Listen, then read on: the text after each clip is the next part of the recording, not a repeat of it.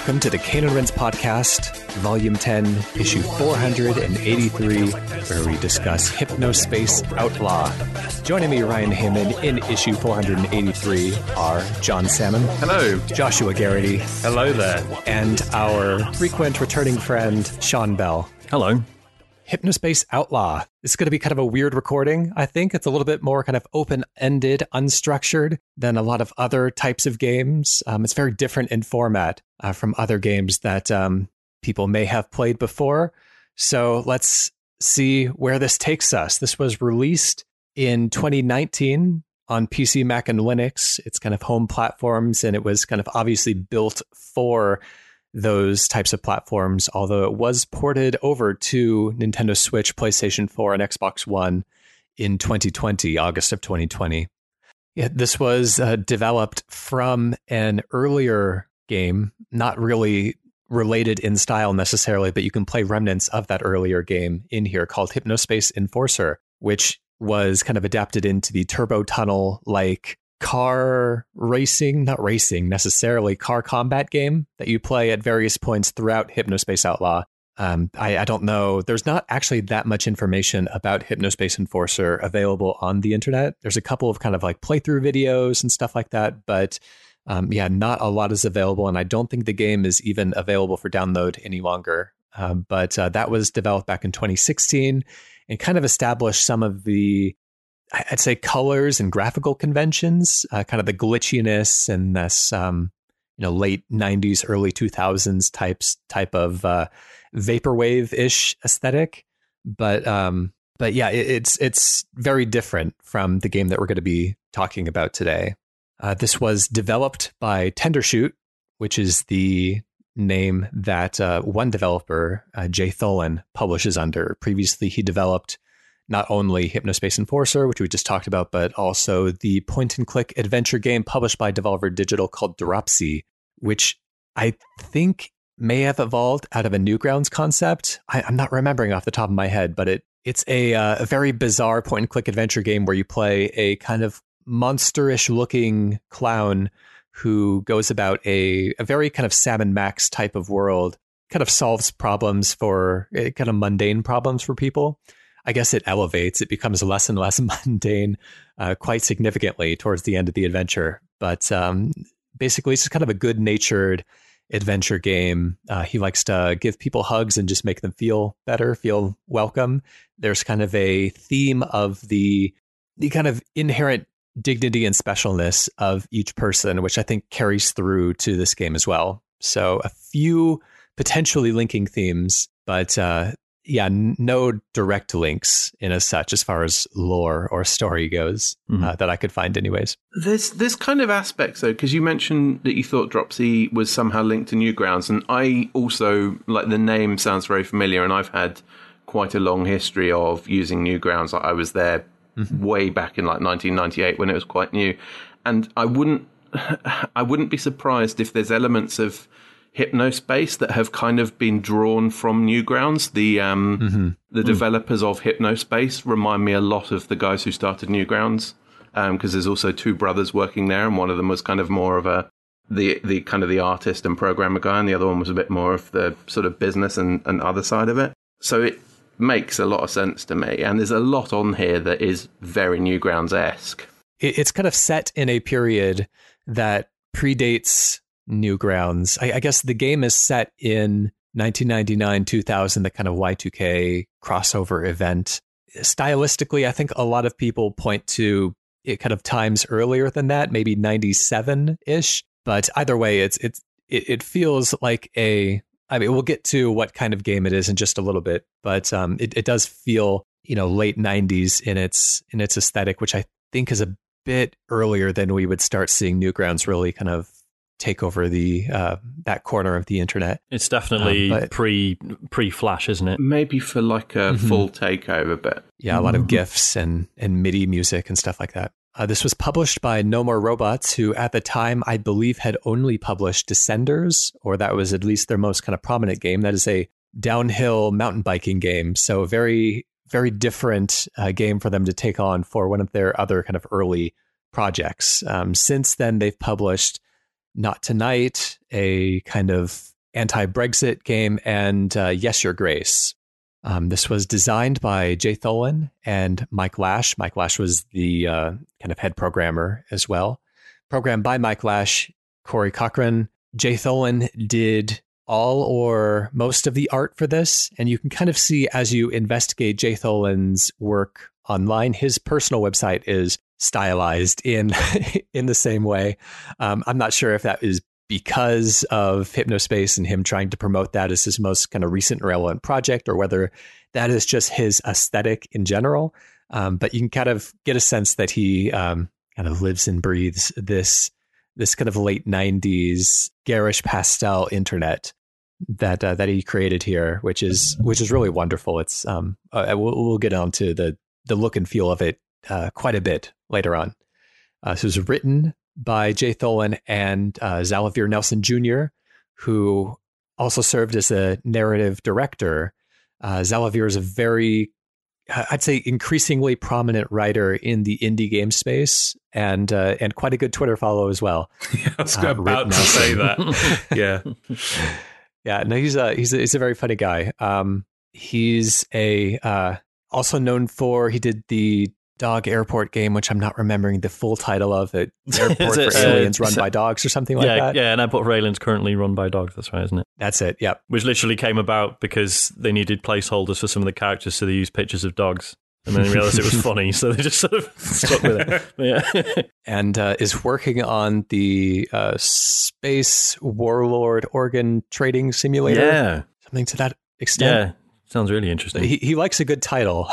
He's good at the uh, at titling the games, but he he pops up in game jam games and he's involved with so many projects and and comics and stuff like that that like I just I don't know how he has the time and mental space and energy yeah. to do all of these projects seemingly concurrently all at once. But um, here we are, a very impressive writer, and um, I think lends quite a bit of his own kind of style and personality to this game as well.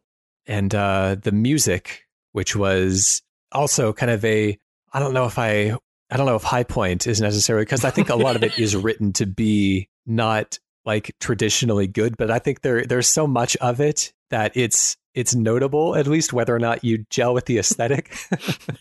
uh, but the music was primarily written by Jay Tholen, who did a lot of the kind of original like soundtracky type of stuff and a few of the, the in-game band songs uh, but also for a lot of the songs that are performed by in-universe bands, which kind of play automatically on people's pages, like you would get in uh, GeoCities pages or even like MySpace pages back in the day. Uh, those were those were done by uh, kind of guest contributors, um, artists that are I'd say internet notable, uh, like Hot Dad and, and a few others that kind of lend their talent to um, to this game as well. Um, any any of these guest composers or guest uh, bands that um, you have any history with before the game? Well, I because I was really surprised. Um, so when the credits were rolling, I noticed uh, Chris Schlarb's name was in the credits, and he's a really wonderful composer. He's uh, done soundtracks for a few games. In fact, he did the soundtrack. I've not played it, but he did the soundtrack for Dropsy, I believe. But I've no idea what he did in this. I just I saw his name. I was like, oh wow, Chris Schlarb was in this, and and it's possible I heard it and didn't realize, or maybe just you know missed it entirely. Such is the nature of the game. So it was, it was cool seeing his name in the credits, but I don't actually know what he did for this. exactly the same. I saw um, El Huervo in the in the credits, and I know him from I think the Hotline Miami games, and I think he's one of the, the folk who was kind enough to give us an interview on Sound of Play a long time ago. Oh, cool. But I don't know what music he worked on, what artist he was um, pretending to be in this.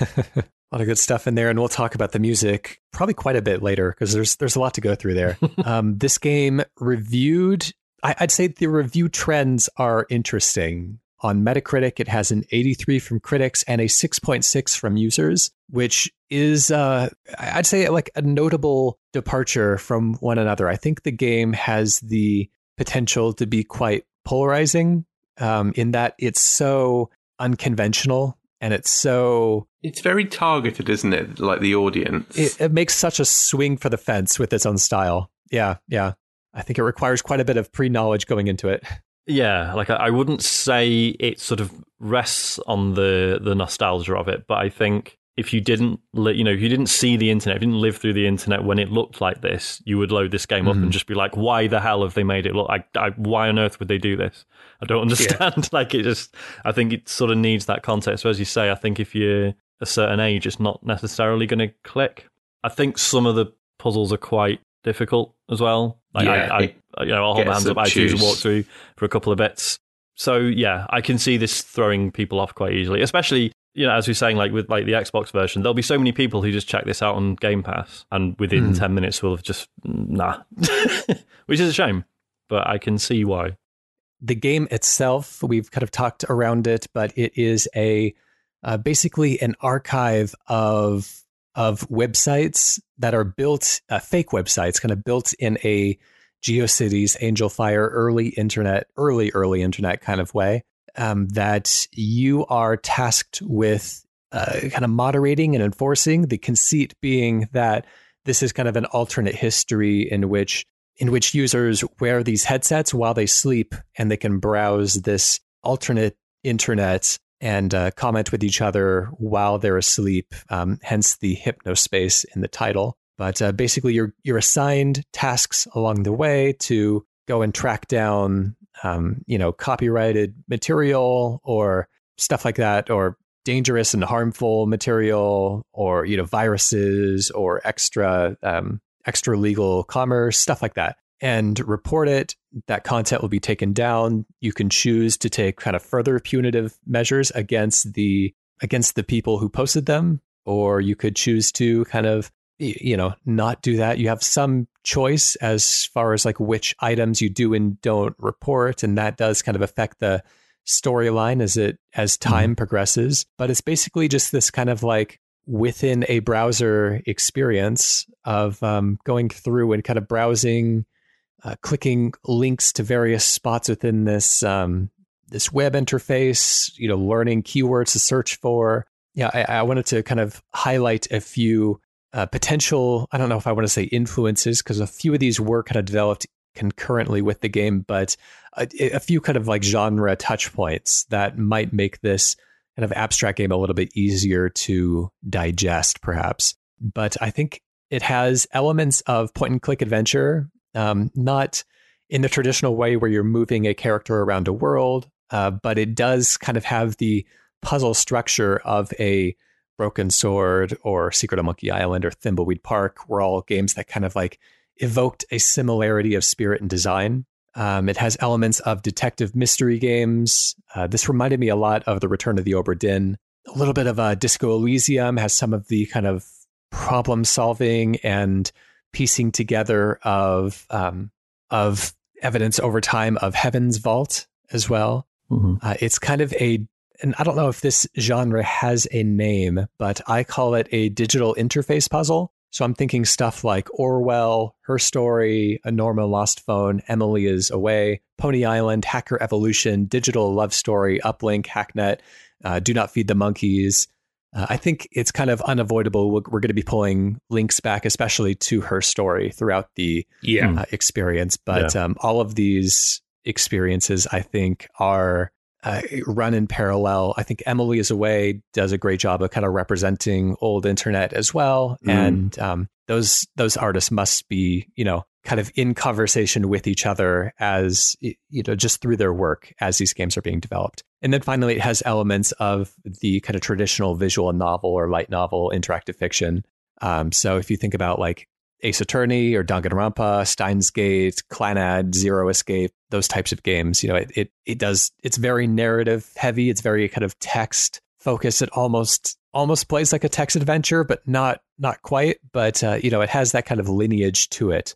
Um, any other kind of touch points that you feel would be useful for um, kind of contextualizing this game? When you, you mentioned digital interface puzzles and list off a load of them, I would kind of think of them as being like simulation style games as well. Like a normal mm-hmm. lost phone is like a you found a phone simulator, look through this phone and piece together a story. Emily is away is like a MSN Messenger conversation simulator, and this is it's at its real heart. It is basically a, a operating system PC simulator, like down to the point of you can do a, virtually everything that you could think of that you would be able to do with a PC. You can play around with the settings and the backgrounds and the themes and the, the music player and all this sort of stuff. Like it's it's more than just the actual Hypnospace web pages. There's the entire kind of operating system built into this. It's not really. Uh, I mean, that's a that's a good point. I would say it's not really kind of built to create spontaneous moments of kind of systemic interplay but it you know it, it is all kind of scripted and uh, it is all kind of curated. Um, so you know more of the kind of disneyland dark ride of a kind of curated experience than the kind of wild unexplored safari of a grand theft auto where all the systems are kind of playing off of each other and stuff like that. But yeah i think that's a that's a good point. It, it does try to kind of match the experience and simulate you know what it's like to actually interface with these uh, with these operating systems. As you say, like the big thing that's missing from here is the like the system coming back to you. I would have I would really like some mm-hmm. sort of extra content for this where like chit chat which is their little messenger system in the game, mm. where that is actually built in. You can actually talk to mm. people because there's there's points in it where it's referenced the idea of. Oh, I think there's a point where one of the hacker guys is talking about how to get a, a, password for F-List, and the comments are all like, "Oh, it's easy. Just anybody will give you their F-List password. Just go and ask them." It's like, "Oh, I can't ask them. They have to have said it and written it down somewhere previously." If you could open up chit chat and actually talk to like the reckoning guy and, and get him to, to give you his password, that'd be great. But it's just not. It's not quite that in depth in the game. Or if you could make your own page, I know that there are either like extra content or there are mods where users have created their own pages and I think they've been added into the game. I think part of the the extra release when it came out on consoles last year was adding in some pages that um, users had created. Yeah, both the web page and audio editor tools are bundled in with the PC version of this. If you kind of poke around the uh, like install directory, I don't know if that works with the Game Pass version because the Game Pass version installs as a Windows 10 app, which doesn't have like that accessible mm. file structure that the yeah. Steam version would. Right. So I'm not sure if that function is available to the Game Pass version, but it is kind of another interesting, and it, it's not made as a like it wasn't made with the intention of being a user friendly like UI experience. It was just the tools that they use to like produce what is in the game but the tools that they developed are you know friendly enough to develop with on their side. And so from what i've heard it's not too much of a you know struggle to uh, to figure it out and put it together. Let's go through our personal histories with this game. Uh, john when did you first discover this? What was it that stood out about it um, to you? So I think I heard about this pretty much immediately when it was released. I remember seeing a bunch of um, a bunch of online content um, videos and stuff. For I know Giant Bomb did like quick look video for it. Sean, did you stream this when it was new? I did. So I think I saw that. Okay, you sound kind of embarrassed.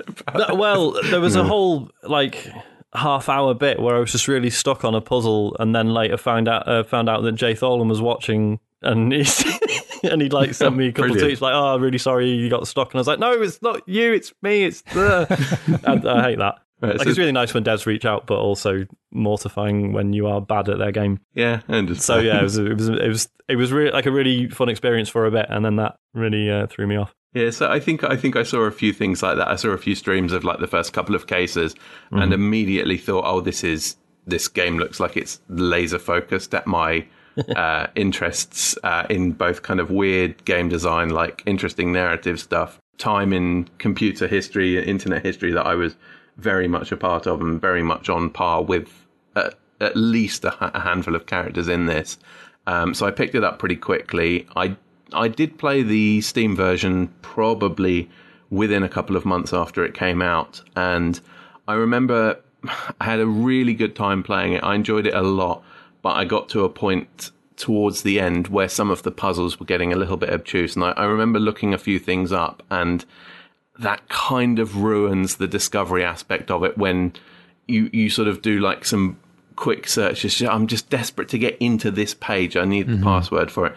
You find the password, and then that skirts around like four more interesting steps that you would have had to take to get there, which also include quite a lot of story and world building and stuff. So I, I, I enjoyed playing it a huge amount, but I kind of I'd always felt that I'd missed something about it. And then maybe a year or so later, maybe in like early 2020, um, Gary and Cole over on um, Watch Out for Fireballs did an episode about it, and I listened to that, and that made me realize, oh, I missed some serious points in this. Like they mentioned a lot of like heavy story beats that had gone over my head. And at that point, I knew that there was the console version was coming out fairly soon.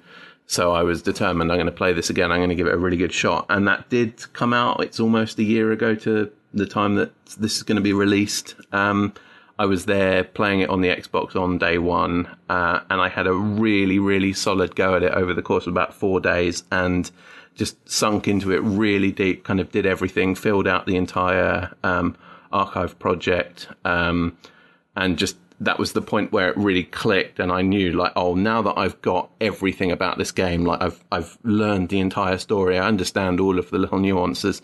This is you know even more laser focused at me than I originally realized from my first playthrough. So yeah, I was I was desperate to to talk about this. This is actually um, my pick for the year. This game because I didn't trust mm-hmm. Leon to to come out with it because I'm not sure how many people on the team other than me had played it at the time.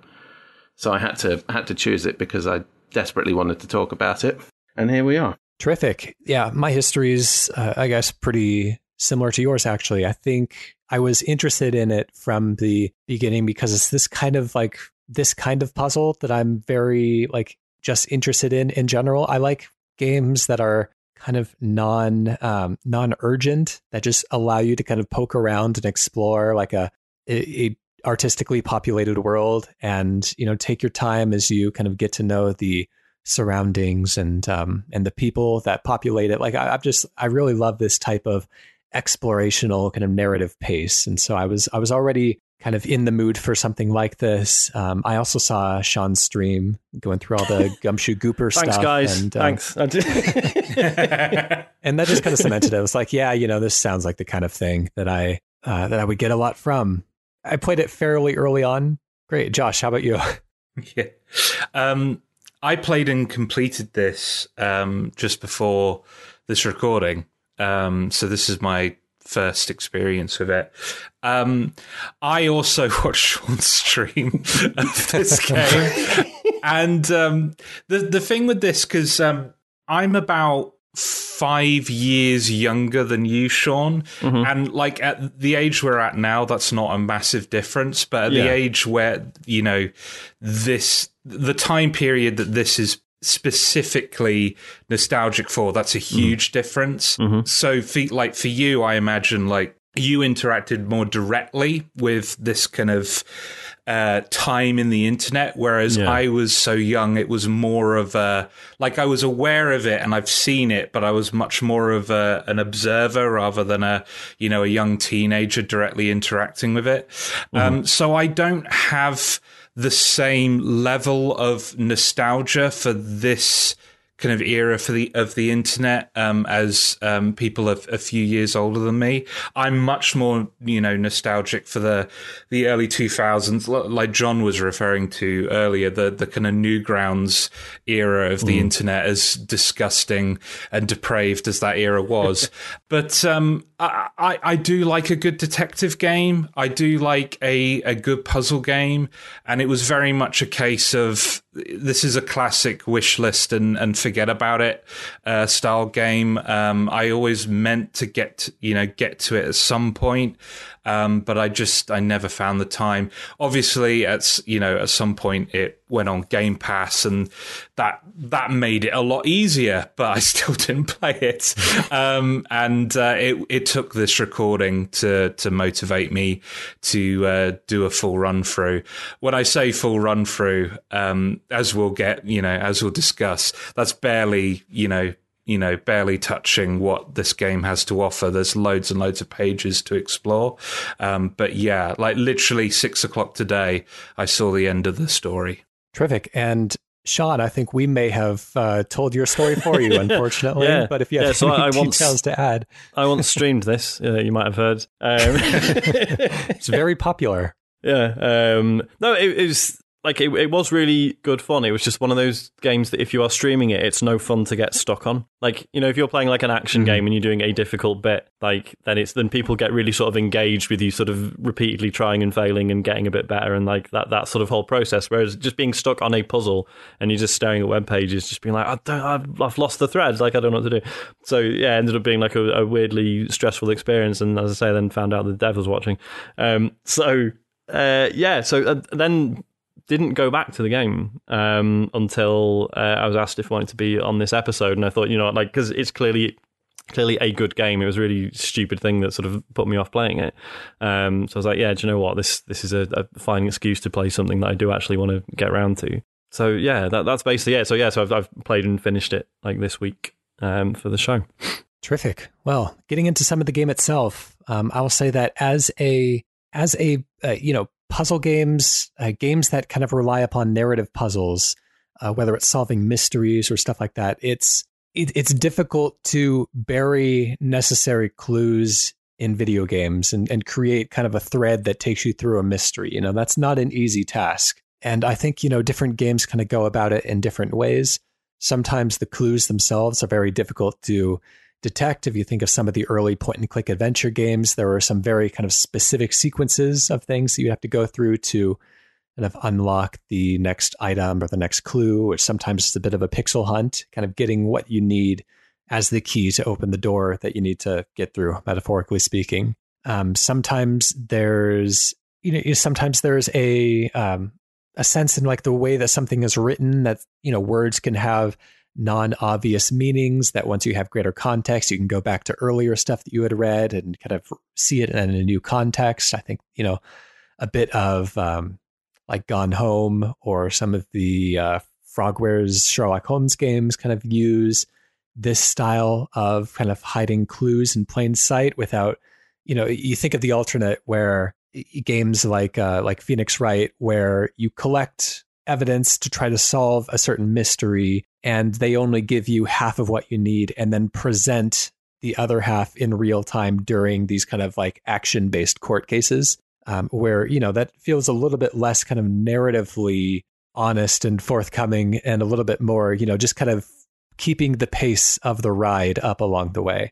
And um, this this game i think does a very interesting and a very ambitious thing of of hiding the necessary information by creating such a volume of the possible content that you can go through that it's difficult to just stumble upon something too early. You know, it's yeah, games like yeah. uh, games like Her Story. You always kind of hear about like, you know, what is the what is the design that you kind of led players through to keep them from kind of stumbling on things too early in the story. That would be revelations um, that would kind of yeah. perhaps unlock too much of the the narrative in their mind. I think just the amount of the amount of stuff, the sheer volume of web pages and writing and characters and stuff in here uh, does a good job of not um, not creating red herrings in a hostile way where you know becomes kind of frustrating for the reader, but it, it just creates a believable enough world that you know you can find the threads, but it's unless you know what you're looking for, you're not going to just like necessarily stumble upon them. Yeah, because like the yeah the example of her story is interesting because yeah.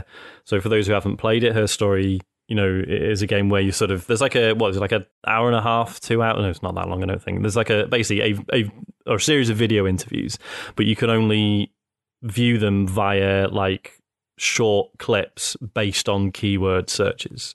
So you can't just watch the whole thing beginning to end because if you did, it would completely ruin it. Whereas, as you say, with this, like everything is just there in front of you. You could theoretically just sit and read through the whole thing, but you that you can then quite easily sort of refine things by searching, can't you? Like you, um, you know, like we are saying, those those keywords appear, or that you might spot certain names or or terms, whatever that seem relevant, and then you can do a search, and then that can take you straight to you know something that's relevant. So it's it's it's still quite elegantly done. I think. Mm-hmm. I, I, suppose the the key difference is like you know with her story, if you could watch the thing from beginning to end, that would require absolutely zero interaction. You would press the play button and you would sit there. Whereas with this, you must look much less likely like you, you couldn't just sit there while all, while all the pages scrolled in front of you and it went through every single link for you. Do you know what I mean? It has to be right. an active process of doing that. So yeah, it's an interesting comparison. Yeah, I think it does a great job of emulating the experience of searching for something on the internet, mm. even now, where you get distracted by little rabbit holes, right? Uh-huh. So even though you have an objective, right? Okay, I need to find, um, you know, gumshoe gooper. Got to find him. Got to find him. Like, it's what, what? What's this about? Hot butter ice cream? What's going on here? Um, like that that kind of feeling of being lost in the youtube hole lost in the wikipedia hole. I think it really yeah it it, it crafts such an effective illusion of that lived experience of the internet. Yeah and it's sort of yeah like you say it, it recreates that that feeling of i think it's less so now. I think obviously you know SEO is is more of a thing than it's ever been, and you know, searching for things is not the the art that it perhaps used to be. But yeah, it, it certainly recreates that that older experience of having to sort of sleuth your way through things, and yeah, it's it's really interesting the way they've recreated it. I think that in in a lot of ways, it is set up so that a first time player is going to just fall into doing certain things that you don't necessarily have to do or or vice versa like not being able to do things that you could technically do. Like some examples and we probably should issue a spoiler warning because it's oh, difficult yes, to absolutely. talk about this without probably spoiling how some of the puzzles work and some of them are really uh, you know really quite in depth and quite tricky to to get to.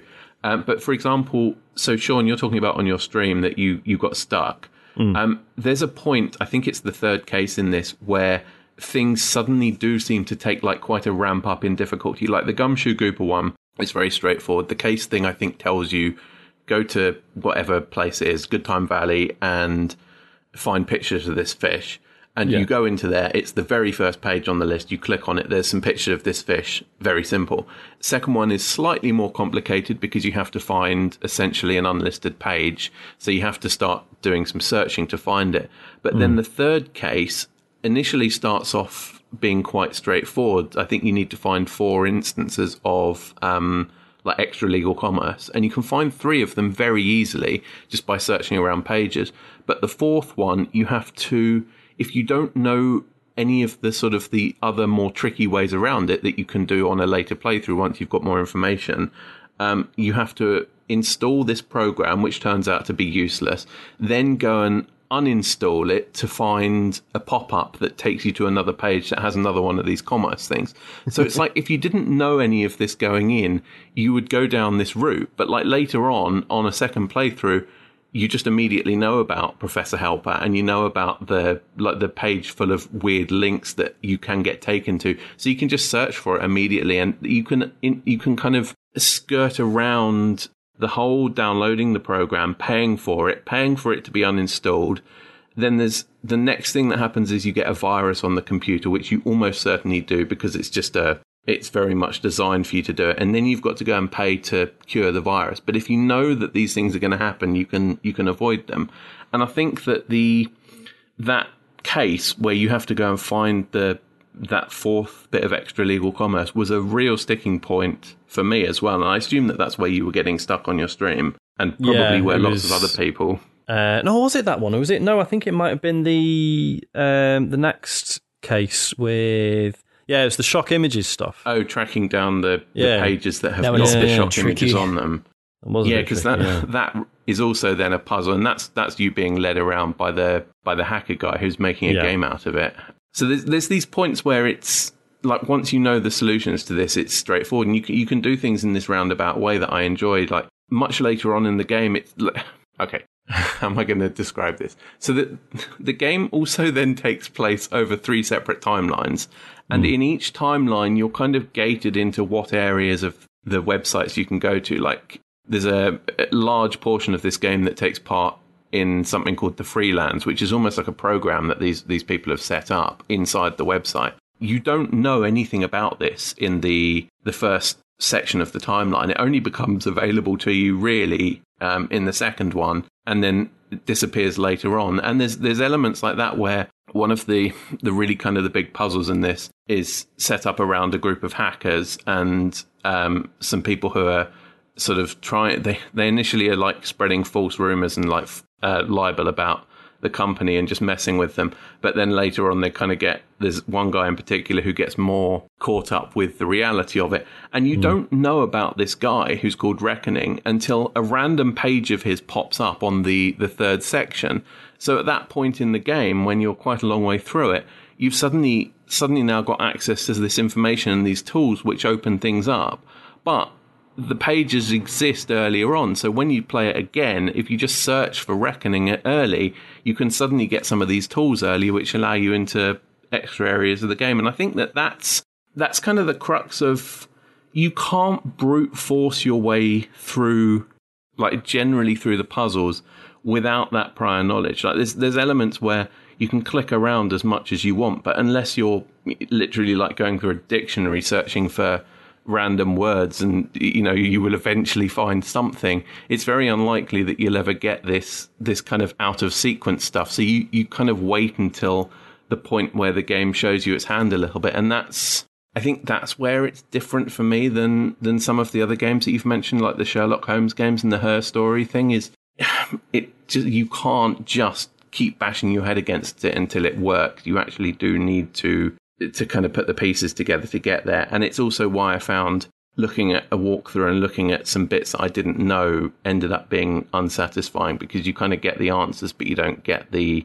the reason why that's the answer. And the, yeah. the doing it is the by far the the pleasurable part of the experience. I think it's yeah, and it's interesting. Like I think a lot of this sort of speaks to the sort of robustness of it in that although as you say you shouldn't just look at a walkthrough that just gives you like you know the, the solution like because because you're ruining ruining it for yourself but then also it's interesting that that works because the game's just like well why why why wouldn't it like the you know the the the websites the the you know the way hypnos works etc just behaves as it would as if it was real like the game's not going to you know, if you Google yeah. a, a, password that you need and you type it in and you press enter, the game's not going to go, well, hang on a minute, you haven't followed the script, you haven't actually solved the puzzle. So, so in a way, it's sort of really cool that that stuff just works. And equally, as you say, you sort of there are pages you discover later on.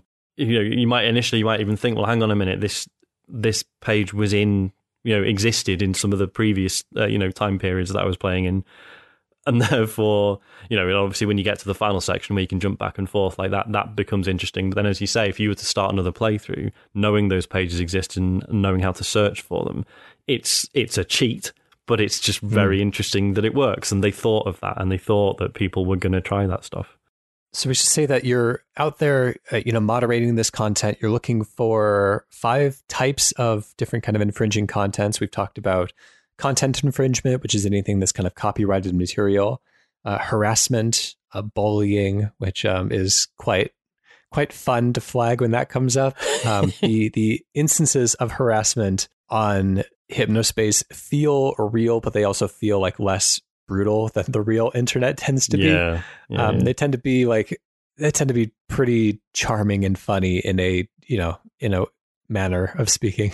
I wish I wish the internet I wish the modern internet had like the, the, the modern day troll was just as bad as Zane. Like if, if all yeah. trolls were like Zane, it would be a much more pleasant place. But yeah. unfortunately, yeah. And and I guess obviously that's that's a, a tactic they've they've gone with on purpose, right? Because yeah, yeah. obviously yeah, uh, they want to have they want to have this element of like yes, you know, them people bullying and harassing people, but they didn't want it to be so severe that anyone who's used the internet just is just like, oh well, sod this. I, this is horrible. I don't like. This is just reminding me of way too many real life experiences. Mm-hmm. Yeah. So yeah, it, it's something they've they've done on purpose, and I think it works. Yeah. There's um, illegal content, which that definition tends to kind of stretch a little bit more than the others throughout your adventure. There's malicious software, which is anything that's like a virus, and then extra legal commerce. We we talked about. There's this kind of like PayPal alternative, you know, kind of all in but name way to kind of spend real money.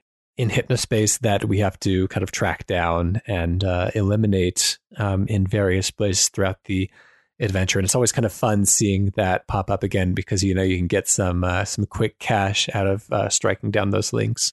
In terms of the like the earlier cases, particularly, how long did it take any of you to like realize? Hang on a minute, I'm not really a, a good guy in any sense here. This is this is some of this is quite weird.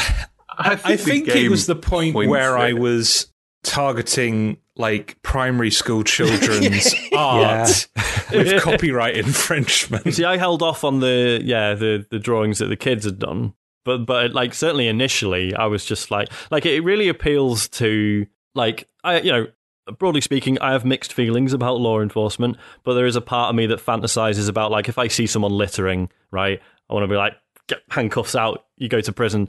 Like, yeah. or if I see someone like speed, you know, five miles above the speed limit, I'm like, oh my god, that person. Like, I wish I had a little speed camera and I could just like zap them and, and get, you know, like that that sort of thing. I don't know. It seems really fun to me. So yeah, so it's initially when I was playing this, I was like, ah, copyright infringement, bang, bang, bang, slamming the hammer down and everything. This is great. I love this. Yeah, and then later on, just being like, oh my god, who cares? Like, this is why am I you know, upsetting people because they've used copyrighted images of a cartoon character. Like this is not important. The the thing that the thing that got me that's connected to what you're saying hmm. is mm. you get an email because this is during the Professor Helper um, part of mm. one case. You get an email saying. Oh yeah, get get rid of the extra legal commerce stuff, but Professor Helper is fine. Like, oh yeah, yeah he's all right. Yeah, yeah. That's all right. Professor Helper is one of the most like evil things that is in this game. But like Hypnos the, the, the corporation are like, yeah, yeah, as long as as long as the evil things are following the rules, we will allow the evil things to exist. Mm-hmm. But these kids over here who are drawing drawing um, Gumshoe Gooper, they're bad. Get rid of them. Yeah. It's yeah. To talk about the different the ways that the HypnoS and the Hypno Space Explorer are organized, um, a lot of this takes place within what are I guess the internet is arranged into zones and of different areas meant for different users. Uh, these these are kind of like web rings, I guess. Well, there's kind of a better parallel for web rings. Yeah, but you get like um I, the first one that you really spend a lot of time in is Teentopia, which is a space where you know a lot of the teenage characters hang out and there's a lot of you know the Squisherz content is on there which is like a pokemon uh, parody um, in this world this kind of alternate world of uh, kind of gooey squishy creatures which are um, which are fun to kind of collect and find throughout the website as well and uh, have a terrific theme song um, but a lot of what you see in teentopia is kind of uh, there's a lot of you know very juvenile humor created by these like young middle schoolers which is great. You know, it's this um, pizza dance website I found very funny uh, because it just it's so true to like the early internet hamster dance and the dancing mm-hmm. baby and stuff like that. It just felt very kind of of that of that era. My favorite detail about the whole kind of like Zane uh, Zane thing, which you know he's a kind of an edgy teenager who's super into a new metal band called Seepage, which is which is this great kind of you know Linkin Park Cradle of Filth type of uh, vibe to it. You just just point out now mm-hmm. a lot of the humor in this is incredibly well recognized, like really very prescient to how things actually were at the time, like the, yeah, the attitudes yeah. and stuff are, I think, very much spot on in my personal experience. But my favorite thing about Zane is that, you know, he talks about this girlfriend that he has. And if you search for the girlfriend's name, then you can find, you know, quote unquote, her website where she just talks about how cool Zane is essentially. And that's like the only thing that she had posted. And then Zane also says in his own website that he enjoys making websites. And so there's, I'd say, a very small chance that that was created by anyone but him being self-congratulatory. oh, you can you can look at um, uh, the Page's creators. Uh, I think it's a headspace. Uh, oh, that's a headband ID. ID. Yeah, I guess I should have looked into the, that. the two girlfriends of the two teens both have the same headband ID, and one of them suspiciously has a. Um, location set to Canada, so presumably that joking about the sort of oh, I've got a Canadian girlfriend, and the other ones I think is set. It's it says um, or it tries to say Pittsburgh, Pennsylvania, but Pittsburgh is spelt wrong, and Pennsylvania is P E instead of P A. So it's like, yeah, come on, guys, we know what's going on here. And then I think later on, one of them just flat out admits to it anyway in a in a later timestamp. But that's another one of those things. It's like you could have put the pieces here together if you knew what to look for, but you're, you're kind of mm. your hand is led later on, and then you go back to it and you're like, oh my god, it was so obvious.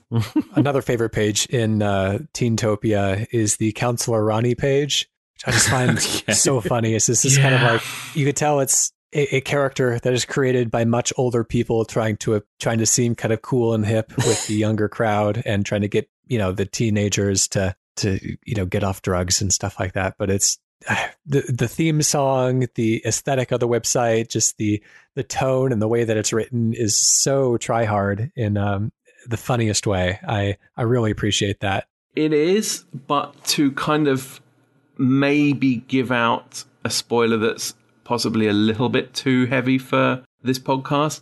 Like you find out later on that Counselor Ronnie is being uh, played by one of the hacking guys, so they're just taking the piss and making a mm. whole load mm. of this stuff up completely. And his entire character is is just a like a joke. Yeah, yeah, it's a it's a good joke though. oh yeah, again, very well thought out, very uh, very realistic to the the premise that it's trying to play on. A lot of the pages, particularly the Teen Topia stuff, but not exclusively that, like really sort of yeah, it's just a really good representation of how people started getting on the internet and it was mm-hmm. suddenly it was just this new form of self-expression. Like people were suddenly you know people who were sort of wearing a mask 99% of the time in their daily lives were suddenly like oh here's a space where i can just be weird and just say what i want and put pictures and music on that i like and i can you know i can do whatever, whatever i like and no one's really going to judge me. Yeah i don't know. I think it just does a really good job. Like the the fact that like so many characters, like the way they write is is you know they have their own voice, and that's that's you know impressive enough. But then the fact that obviously it's not just the writing; it's the way they create their own page. And like yeah, there, there is mm-hmm. this sort of shared aesthetic of like awful tiled backgrounds, you know, terrible MIDI music and, and animated GIFs and flaming text and stuff.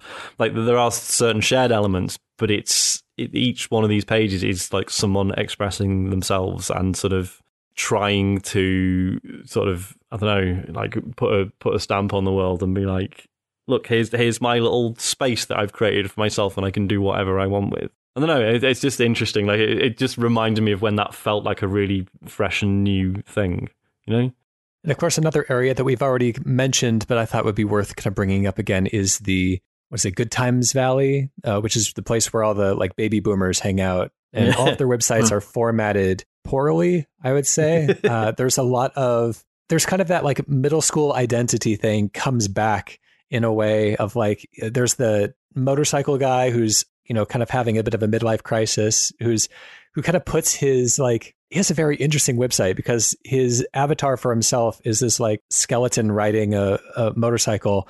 And then he has this like tribute to his dead wife, who's depicted as an angel. And like both of these are his symbols of death, but they're both treated in very different ways. Um, mm. You know, hmm. there's a lot of interesting kind of themes that come up a- along this kind of baby bro- baby boomer circle. There's you know a lot of kind of conspiratorial thinking, a lot of mistrust, a lot of like you know pass this on or something mm. bad will happen to you type of chain letter uh, yeah, stuff. Yeah. There's also a lot of, and this is actually one of the kind of broader points I wanted to circle back to at some point, and might as well kind of get to it here. There's a lot of uh, Christianity within the baby boom, boomer circle mm. as well, and some of the younger uh, pages as well, but it's mostly found here. And I was, uh, I just kind of wanted to get some opinions on. Um, because I think it's notable that both Jay uh, Tholen and uh, Xalavier Nelson Jr. are both Christians themselves, and Christianity kind of comes up not as like a prominent theme. It's not like a guiding theme throughout the story, but it's there often enough to where, you know, it, it, it, does feel noticeable. And, you know, obviously Christianity on the internet, early internet and even kind of current pockets of the internet like Facebook and stuff are, are is still like it, it creates an interesting friction because there's so much of the kind a freedom of the internet that I think can kind of uh, it kind of rub in interesting ways with Christianity. And so I was I, I was curious how you all read the the presence of Christianity within this game. It, it didn't ever feel it didn't ever feel preachy. First of all, like it wasn't you know Jay giving a theological. You know, he, it's not trying to convert anyone. If anything, it's done mostly kind of tongue in cheek, but yeah. there's a lot of kind yeah. of sincerity to it as well. There's kind of a a hope in unknown times and, and stuff like that. And so it didn't ever feel disrespectful, but it also didn't feel like it was meant to be something that was like meant to actually influence the theological beliefs of the the players. So curious how that landed with all of you. Yeah, because it, it's simultaneously like very um, earnest about that that side of things, but also there is a degree of like you know criticism of that community mm-hmm. in the game as well. Like there's that one group of um, you know very very uh, conspiratorial Christians that are like petitioning to rejoin the happy uh, the uh, Happy Valley, not Happy Valley. What's it called? Sorry. Good time something. Good time. Good Valley? time. Good times Valley. They're petitioning to be um, uh, put back in the Good Times Valley because they've been put in the uh, the uh, conspiratorial section um, of Hypnospace, and they talk a lot about how um, squishies are actually um, uh, Squisherz. Sorry, are, are, sent by the devil uh, to corrupt corrupt the young. Um, so, I like, I, I, do think like, with another very similar franchise. Yeah, yeah. Hmm, I wonder what that's that. referencing. um, but like, yeah, I think it, it's coming. It's coming from like lived experience, right? It's mm. honestly portraying, you know, their experience of being Christian and being religious, while also kind of exposing the unfortunate aspects of that community that undoubtedly they've you know rubbed up against um, due due to their faith. Um, I, I have to say, like this must have been you know being being Christian. This must have been a particularly rough period to grow up in, especially like late nineties, um, early two thousands, because I associate that era with like a real peak point for like toxic atheism mm. in culture. Mm-hmm. And I'm going to hold my hands up and say, as a teenager, I was definitely complicit in that. Um, obviously, I grew up and I'm still an atheist, but I, I'm very much like whatever makes you happy. The world is tough. Like find, mm. find, find peace where you can. But yeah, I, as a 14, 15 year old, I was much more militant about it. And I want, I do wonder with some of this content, are they kind of expressing like a more idealized version of what they would like, you know, their experience of, you know, their religion and the internet to be? Because it must have been pretty awful at the actual time of uh, this this stuff was going on. That's a, a difficult question to answer that you've just raised. So I'm going to kind of skirt around it and just say that I think the the portrayal of a lot of the different religions that are in here, and there's there is a lot of Christianity, but there is also a lot of just sort of spiritualism that's mentioned yeah. on a lot of different people's pages, and there are things that seem a little bit more akin to uh, sort of Buddhism, and then some other slightly bizarre things. There's the uh, the woman who's offering exorcisms and things, which I don't know where that, exactly you read into that, but I think it's mostly played for kind of referential, uh, that's referential, not reverential um, material, like jokes, but also they never really feel like they're very mean spirited jokes. And as you've pointed right. out, like, I think if this was real GeoCities in 1999, Zane would be harassing all of these people in their on the comment sections on their pages because I probably did that when I was Zane in 1999. probably, like I can't remember exactly, but I would imagine that there would have been a lot more fighting rather than people just kind of eh, stating their piece and you know being being left to their own devices. And there's there's quite a lot of it that is also does come across here as being very benign. Like there's there's a little page called Hypnospace Heaven, I think it is, um, which mm-hmm. is three or four of the different users kind of posting uh, tributes or prayers to uh, family members that they've lost, and that just sort of like I would have laughed at this 20 years ago. I would have thought, oh, that's kind of silly and ridiculous. But now I look at it, I'm like, oh man, that's kind of sad and a little bit sweet that people are taking the time and effort to do this. Like it feels, it feels earnest in the way that it's portrayed and Yeah, kind of sure. earnest in a in a positive way. It, like none of it is being played up for. Look at how stupid these people are. Yeah, I think you know, coming from uh, you know two Christian writers, I think there's there, there's a lot of good kind of self reflection on the community and its propensity towards falling into conspiracies, falling into you know being overreactive is the Squisherz situation, and you know all the real tenuous links that it draws towards like you know demonic influences and being very susceptible to the like the smolder boulder prank that somebody pulls on uh, on one of the users. But yeah, I, I think it is it is good natured, but at the same time, I think it kind of makes some valid criticisms, which you know, coming from within the group, I think is valid to express in a way that, like, I don't know if if it would have been done as kind of comfortably if it was somebody outside of the group making those um, criticisms inward. But uh, anyways, kind of an interesting uh, interesting branch of the story there.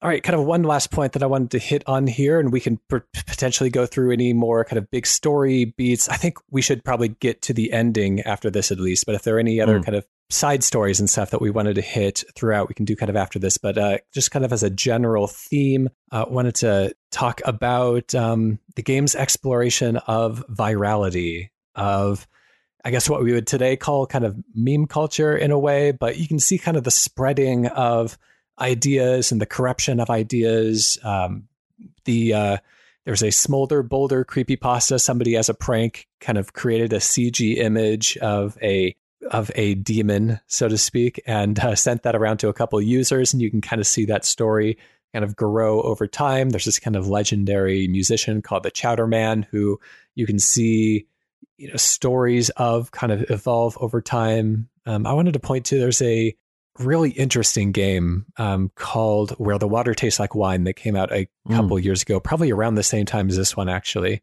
And it's uh it's a game that kind of takes place in a I'd say pre-industrial or recently industrialized America where you are just kind of a a wanderer uh, passing through various places in um, in America. You kind of wander uh, on foot, basically, and hopping on boxcars and stuff like that, just to get around the country. And as you do, you have these interesting kind of encounters with with nature, with other people in cities. Sometimes you're just kind of in the right place at the right time, and then you kind of earn supplies and points and stuff like that by telling these stories of things that you encountered to other people that you meet along the road. And you know you'll get more points or more money or more resources or whatever for telling people the kinds of stories that they're interested in hearing. And then as you continue to travel and as you continue to talk to more people in various parts of the country these stories start coming back to you but are radically changed and are uh, usually made a lot more like supernatural and um and they actually do kind of form what are real world United States uh, urban legends. And so you can see, you, you kind of trace through the mundane roots of what happened to you and then see over time how these are kind of passed around in bars and passed around, uh, you know, as people tell each other on the streets. And then eventually the story is conflated in this game of telephone into something kind of bigger and better. And it's just like a, you know, it's a relatively simple game, but it did such an interesting job of kind of exploring that idea of telephone virality. And this game does similar things. There's a little bit less kind of player uh, player directed um, than that one is, but um, you can start to see over over the multiple time periods that you're moderating within different stories kind of come and go, and especially this kind of apocalyptic almost uh, uh, what starts off as a prank with this uh, what is it the mind freeze or something like that uh, Uh, Mind Crash, is it? mind Yeah. crash that's it Yeah. yep of um, this kind of y2k scare analog um, that will happen to the users of hypnospace and even once you kind of get into its origins and kind of digging around to see how that kind of grew and propagated. Like it's just a kind of an interesting exploration. So, were there any kind of specific instances of these kind of viral contents that you found that had um, really kind of interesting etymologies that you could kind of trace throughout the adventure? I mean, a, very basic one is is the the Gooper stuff, right? Because because mm-hmm. it's uh, like over time as you're banning more stuff, like it's it's appearing on other pages, and like you know, so you see, um, I forget who it is, who it is who posts the the ones originally. So mm-hmm. you know, you, mm-hmm. you ban all those, and then it's like yeah, the time moves forward, and then it's like then she's starting this campaign to like you know this sort of anti-censorship thing and she's like look i've made a badge you can put on your page which of course hilariously then becomes an easy thing for you to search for and find all the other people who are like posting these images.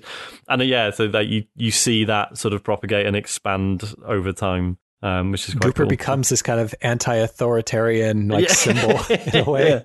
Yeah, yeah and there's a lot of threads through this that kind of do the same thing that kind of um, evolve over the course of the game. I mentioned the like the cool punk paradise slowly mm-hmm. turning away from cool punk with uh, I think there's in the first uh, first air, um, time zone. It's mentioned that there's going to be a music festival, and a couple of disasters happen at the music festival that kind of push people away from cool punk. And you've mentioned the Chowder Man here in the notes, which is kind of ties into a lot of different things because he's uh, a musician who's been, uh, I think, basically hired by Hypnospace to provide a lot of music for the service and to provide exclusive content for the service and his kind of art goes from like it starts way earlier with him being kind of a I, I don't know how to describe his like musical styles. He there are points where he kind of comes across as being a bit like you know sort of a rubbish kid rock or something like that. Especially, yeah, right. I think when you go onto his website and it starts playing this incredibly loud like music video pops up on the screen, and it's yeah. sort of this really bad like rap rock that starts playing.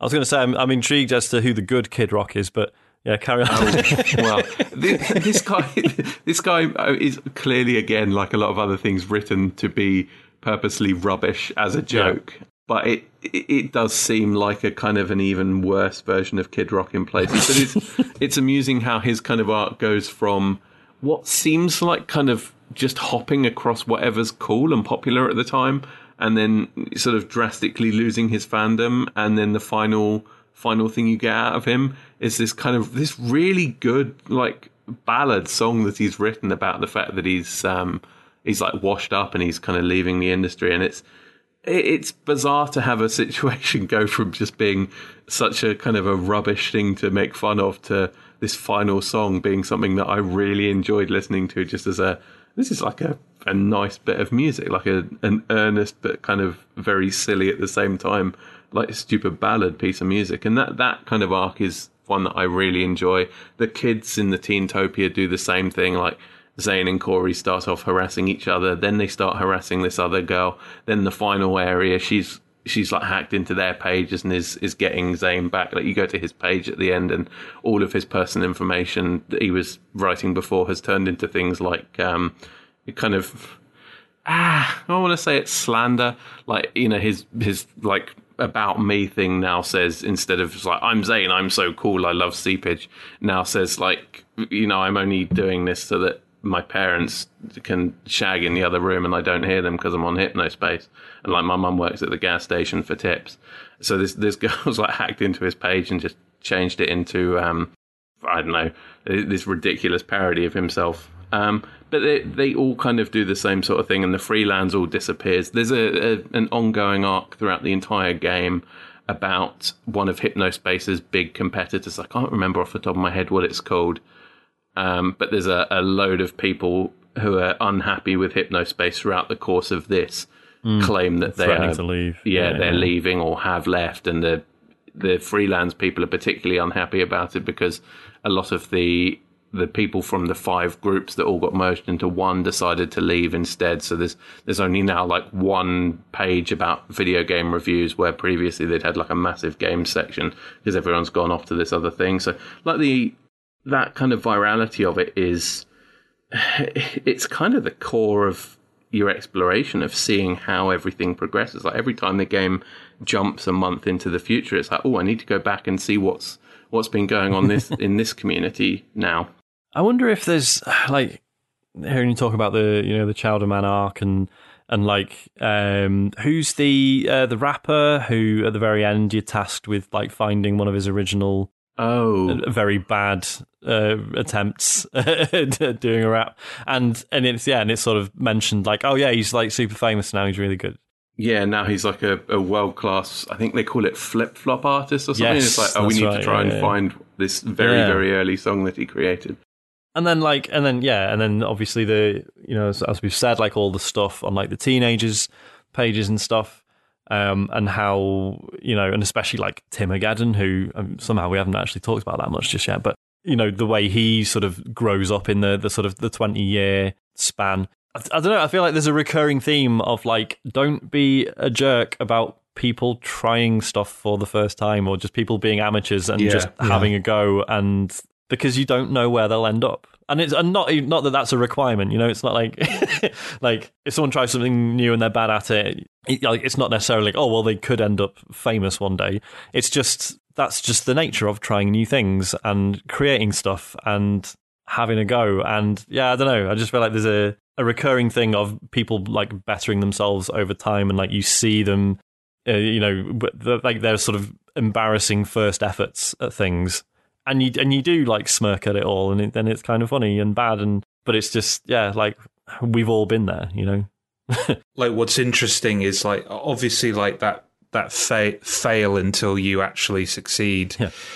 thing has always been true but like the, what the internet has given culture is like a permanent record of everyone's failures Yeah, and it's mm-hmm. interesting like i was i almost felt conflicted about kind of finding that rapper's earlier work because mm-hmm. like what i'm imagining is after the fact that gets posted on like the equivalent of youtube mm. and it becomes like twitter's trending thing for the day of like laughing at this creator's early attempts. And you're like dude he was like 18 like well, what are, Yeah. what are you expecting? Mm-hmm. And that that inability to um, erase early early failures in, in this modern world is yeah I think that's interesting.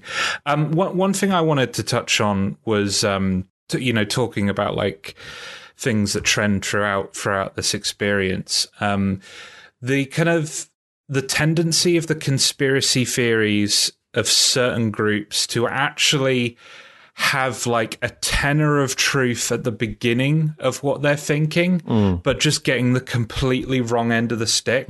and what I'm thinking of here is the beef brain stuff. yeah, so there's this there's this big conspiracy theory about how hypnospace the headsets literally cook your brain and they're turning your brain into like you know cooked beef. Um, now it turns out that there are health risks um, with the headset. So they were they were onto something but it was they've they it, in the way that the internet always does, they maximize, you know, turn it up to 11, maximize it to the point where the nuanced discussion, the important discussion that could have happened is lost because you've just taken it to this cartoonish, um, cartoonish level. Um, and, you know, like, obviously it gets exposed and, and, you know, justice is served and what have you. And the actual reality is much more kind of mundane. It's, it's essentially like what the headsets are doing is sleep deprivation, right? It's, it's stopping you from properly resting, um, when you, when you go to sleep. But which like, which is that- obvious. Like, of course it is. Like, yeah, yeah, of course it is. Um, but like, I, I think about you know, obviously there's loads of this stuff on the internet right now, um, and uh, about like so specifically like um, I remember a point in time where people were really panicked about like uh, screen time and stuff like that.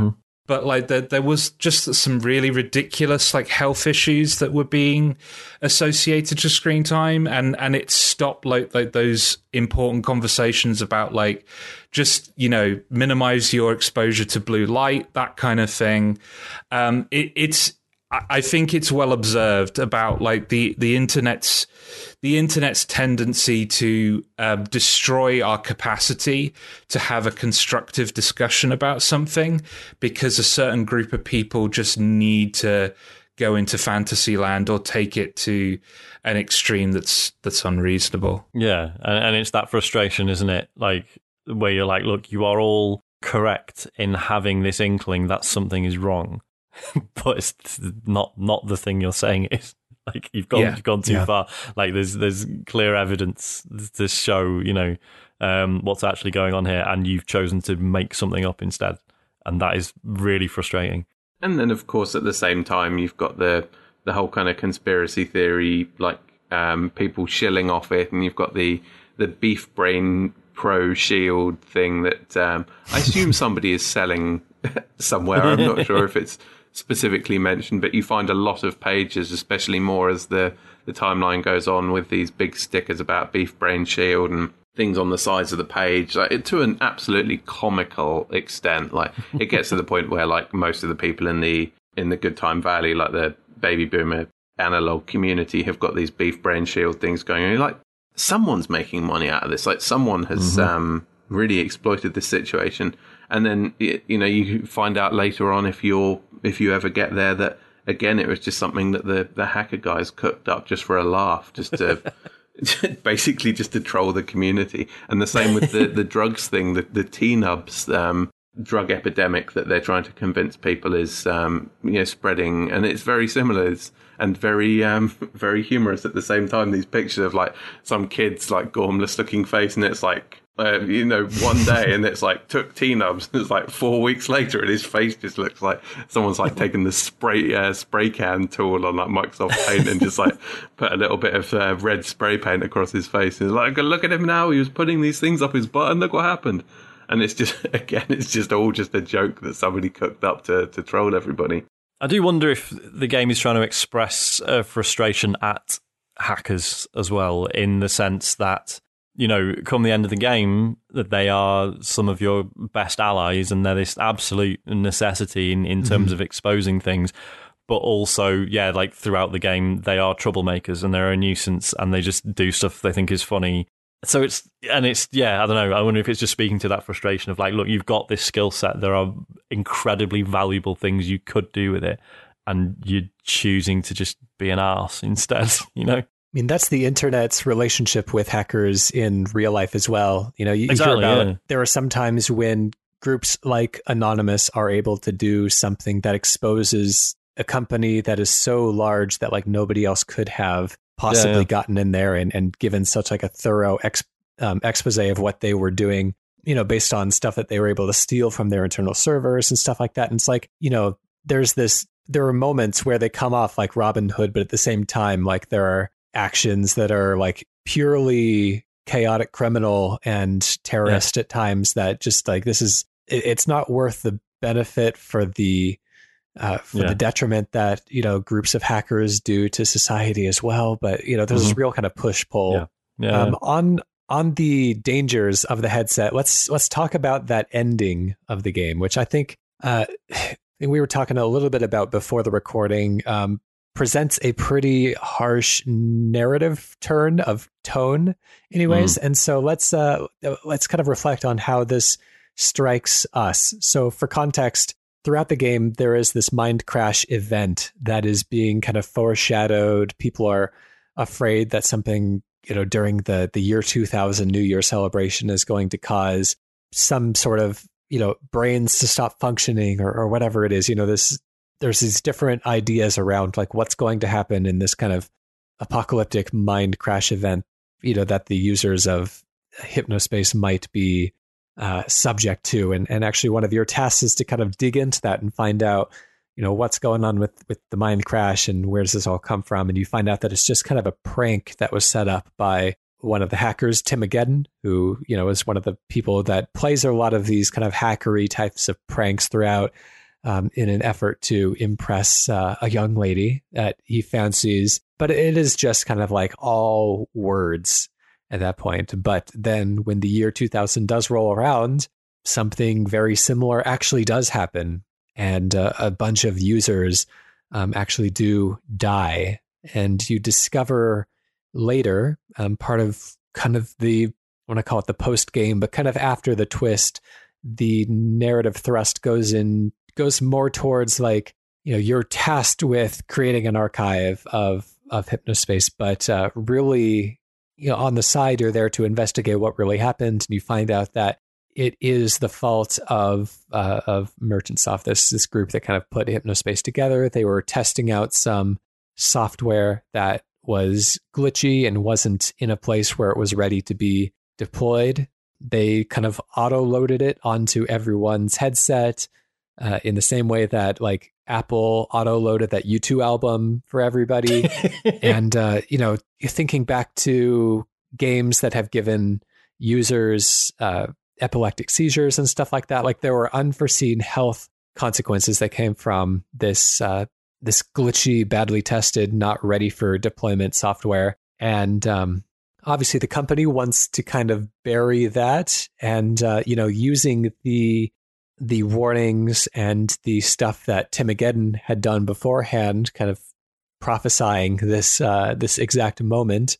They were able to have him kind of take the fall because it's very convenient that somebody who said there was going to be a mass tragedy on an event or on a date uh, that ends up coming true, you know, obviously they're the most suspicious one in the room. And, uh, you know, the company ended up kind of getting off scot free until you can choose to choose to expose them a little bit later. But um, I, for me, when I encountered this moment, it, I, I think the general kind of like light-hearted feel of the rest of the narrative didn't really have me in a place where I was probably like emotionally ready to process like the deaths of characters that I had mm. come to like really care for over the past few hours. Yeah. Um, I'm not saying it's necessarily the wrong narrative decision because it is the way that the story was going. And I think that this, the general theme of like corporations aren't your friends and they're always trying to escape accountability while not doing their due diligence is a good lesson to take into this kind of interconnected cyberspace future that we live in now. And you can see this kind of thing happening all the time. So it is really like it's a prescient uh, metaphor, but I just, uh, I don't know. It just kind of it hit me in a way that I wasn't really ready for. I, what yeah, about the rest of you? I, I yeah, I, am inclined to agree. I just, I didn't I just didn't think it made much sense. Like the fact that, so as you say, Tim Timogeddon goes down for this, you know, this this crime, and it seemingly accepts the the guilt of it.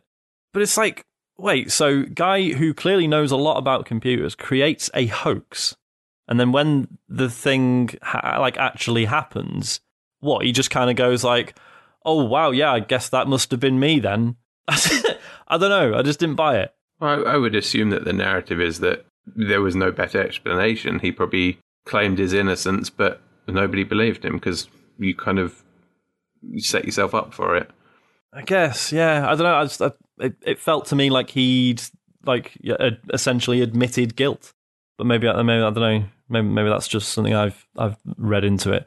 The I will I will say the there was a, a real gut punch that I thought was I mean, it's not even that it was delivered well because it was just like, barely delivered at all. But basically, you find out that yeah, Dark Twilight Tiff, who was you know the the girl that Tim Timogeddon was trying to impress with this whole prank, she was one of the ones who died, and that's horrible. like that that like I found that like really like that was more upsetting than just finding out that like six people had died. Like that that really hit me. Just mm-hmm. again, just thinking about how like Tim must have felt and and the sort of like the twenty year time skip as well. I think because everything like everything plays out in real time, apart from these occasional sort of you know one or two week gaps, and then I mean it is very cool that it like you know the the system clock changes to like today's date. I thought that was a nice touch. Mm-hmm. Um, but I was I was also a bit like yeah, but this is just I'm just sat in front of my computer. That ten seconds have, have passed. This doesn't feel like I don't know. I, I, I, don't, I don't know what the answer is. Like, I, I, don't like I think it was just it was too big a time skip for me to feel any sort of like, oh wow, like remember when all that crazy stuff happened twenty years ago? I was like, no, because it was literally five seconds ago. I'm, I'm I haven't moved from my desk.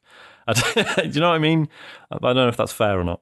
Think the fact that you're not interacting with people in real time, though, kind of gives it a yeah. little bit of a detached, like almost like you're looking through old posts in a forum. And you yeah. know, there's people that I would have encountered in the you know my old days on the internet that I probably haven't thought of in 20 years that like I'd be really upset if I learned that something horrible happened to them as well and I kind of get that uh, you know that sense from this the bit that it really gets me with here is that it it kind of plays into the the whole story of this which I can't remember if I actually mentioned it on recording or said beforehand but um, the the kind of the underlying theme of this game is that this is a company that is it, basically like built by two awful bosses who are awful in completely different ways. Like the one guy, Adrian, is the, the kind of the business guy who doesn't really understand any of the tech. He seems like he's pretty out of touch with it all to the point where um, he puts the password for one of his secret pages like into the little header where you're supposed to type like your your message for um, you know like the how are you doing today thing and it seems to be just business minded and not really interested in it. And then the other guy is the the kind of the fun, cool boss, uh, Dylan, who's like the programmer and the the guy who does all of the um, like building hypnospace.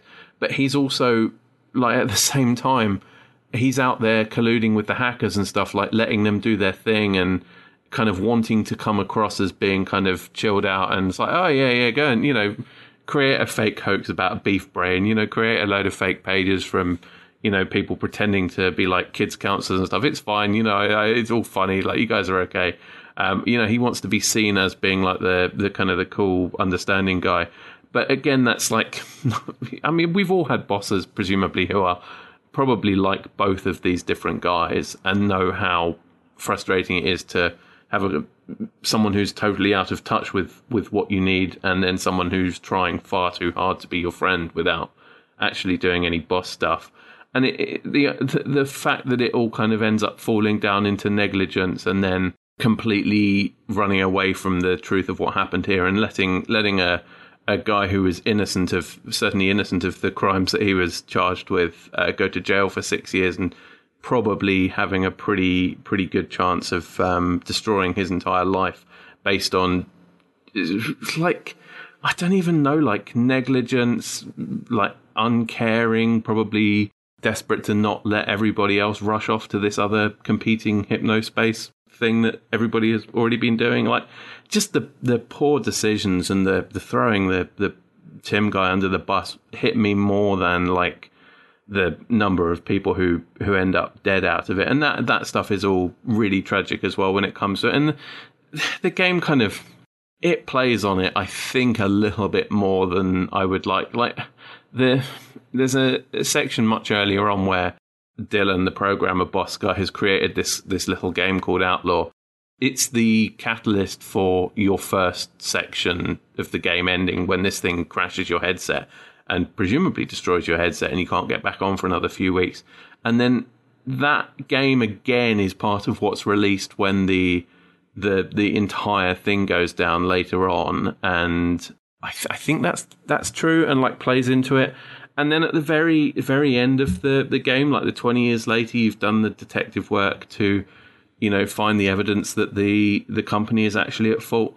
And Dylan ends up sending like one last message out. He's like, "Yeah, you you kind of got me. Like, I'm really sorry about everything, but at the same time, I didn't do squat about it for twenty years, and I'm only mm. now being sorry when you've caught me absolutely red-handed." And he sends yeah. out another little version of this outlaw game, which is it's quite saccharine with the way that you're. I can't. I can't even remember what the the exact terminology that's being used here, but it's this weird little game where you're you're in a car chasing after other cars, and you kind of. I think it's it's referred to as like a lure or a lasso or something. You get these other vehicles which are representing the members of Hypnospace who've died, and you kind of you lasso them in with this thing. And I think it's I can't remember what the the, the word is that it's, it says they've ascended or something like that. they've yeah. Yeah, yeah. When yeah. when you like get their little cars, and the last one is is his car, and it just feels a little bit like, ee. on one hand, this is kind of a like a touching little scene with the, like the the little eulogy music is playing for them.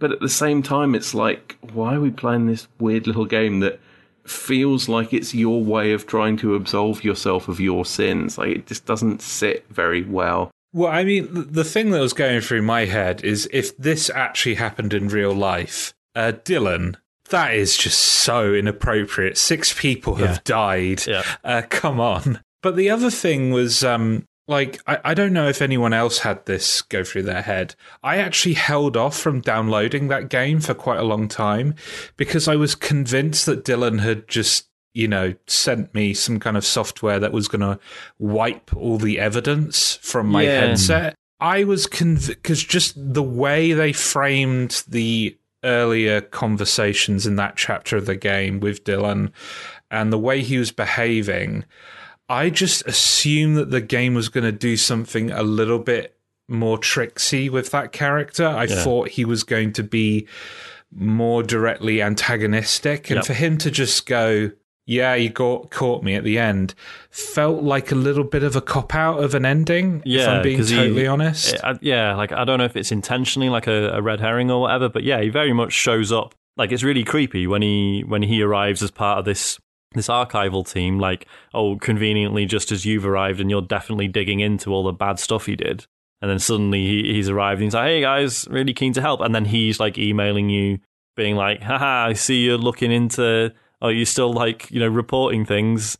And, and it's yeah, it's this sort of faux uh, sort of friendliness Yeah. that's really unnerving because you know you're trying to um you know get this this dirt on him and it's yeah so for them to, for him to just turn around and be like ah yeah you got me sorry it was a bit weird I mean, I, I, I quite like the direction that it takes. I, I kind of like the idea that it it completely paints him as a coward at the very end of it, yeah which seems appropriate for everything else that's kind of been set up previous. But it just after I think six or seven hours of this really goofy like comedy game, comedy nostalgia game, having this this ending that swings round to being firstly quite um, you know quite upsetting, and then trying to play it off as being bittersweet at the same time. It, it's a it's a weird whiplash change of pace, and mm. I don't dislike it, but it was not what I was expecting out of the game at all. there were times where I like I did start thinking like would I rather this didn't necessarily have like a main story arc?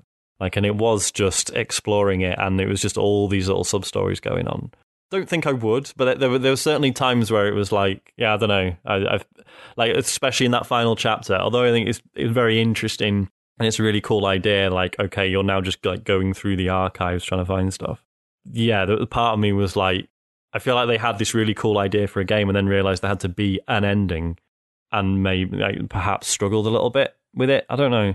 Yeah, I I mean, I'm okay with comedies kind of changing gears a little bit to Mhm. to make a more serious, poignant, you know, point, you know, towards towards the kind of latter half of whatever, you know, whether it be a movie, TV show, whatever.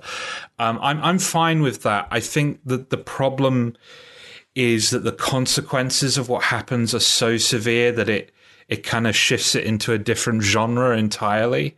Like if it was just a case of Tim, you know, like all the the all the he- you know, hypnospace shuts down, all the headsets break, and Tim gets the brunt of it, and that was the consequence of what happened, and that was the um you know the corporation's um um, you know, the consequence of the corporation's negligence and self-preservation.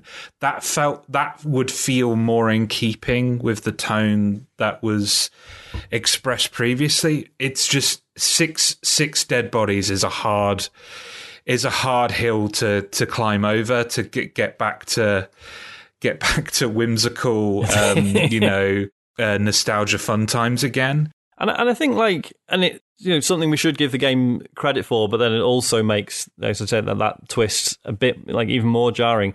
Is that yeah you know despite the the whimsy and the humor, like this this game does touch on lots of really Yeah. interesting nuanced subjects that you know we we've talked about over the last two hours. So it's not even yeah, which I, sort of makes it even less justifiable for them to be like, and now here's a serious bit. Because it's talked about serious things like in its own interesting way for the entire game up to that point. And I, I don't, yeah, and as you say, I think as you say, I think it is just suddenly six deaths is a bit too real and a bit too sharp. I don't know. Uh, any other kind of lingering thoughts about the game's soundtrack, the music, either from the kind of ambient uh, computer desktop or from the in-universe bands that uh, that play? I do. I mean, as a audio nerd, I did enjoy the whole distinction between the. I mean, they've got their own terms for them, but you know, the sort of MIDI stuff versus like wave file stuff because this is mm-hmm. this is definitely pre MP3s, um, and there's like yeah, there's like a whole article sort of making the distinction. It's like oh, you know, because like this one type of file is like it's just like a bunch of like individual samples and then like a set of instructions for the computer on how to play it, whereas the other one is like a true waveform, but because of data compression, it won't sound like your CDs or cassette tapes. And I was just like, yes, because I remember like that being a thing, and it was you know mostly being used to really rubbish MIDI soundtracks, but then good lord, if you ever had like, you know, wave sound effects or music, it was like mind blowing, even though it sounded pretty bad. Yeah, just a, a, nostalgia hit, I guess. I just thought it was a nice thing for them to include. Yeah, and it's that, that same nostalgia thing that got me of like you don't you don't get like Twitter now. You don't open up Twitter and somebody's music just immediately starts blaring. Like people hmm. don't mm. want that anymore. But it was no. very much a thing with like GeoCities and then even later on with um, MySpace, where you'd go to somebody's page and it would just auto play um, mm. what very often would be a completely inappropriate piece of music, and um, there's, there's, a hell of a lot of that going on in here. Like the amount of and it's interesting because again, it, it ties back to the whole like ah, look at me, this is me, I'm expressing myself. Here's the things I like thing, but also there weren't many other avenues to just hear stuff. Like it was like the, there are definitely mm-hmm. like a few things I discovered through just hearing them on people's MySpace pages oh, yeah. or whatever. No, I mean because that hadn't been sort of formalized, had it? I feel like I was slightly later for MySpace. I had a. I had a mm-hmm. MySpace page for about six months in probably mm. 2006, and mm. all I really used it for was like tracking down smaller, like unsigned bands that were yeah. just uploading tons of music for free. And this, this, mm. um, presumably across all genres, but I'm mostly into like rock and metal.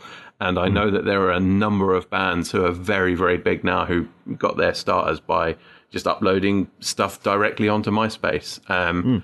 And it's it's really abrasive sometimes now when you're clicking through these pages and suddenly like a really loud piece of rock music will just start playing or really. yeah like really ill-advised like Christmas remix of a cool punk song or something. It's like, oh god.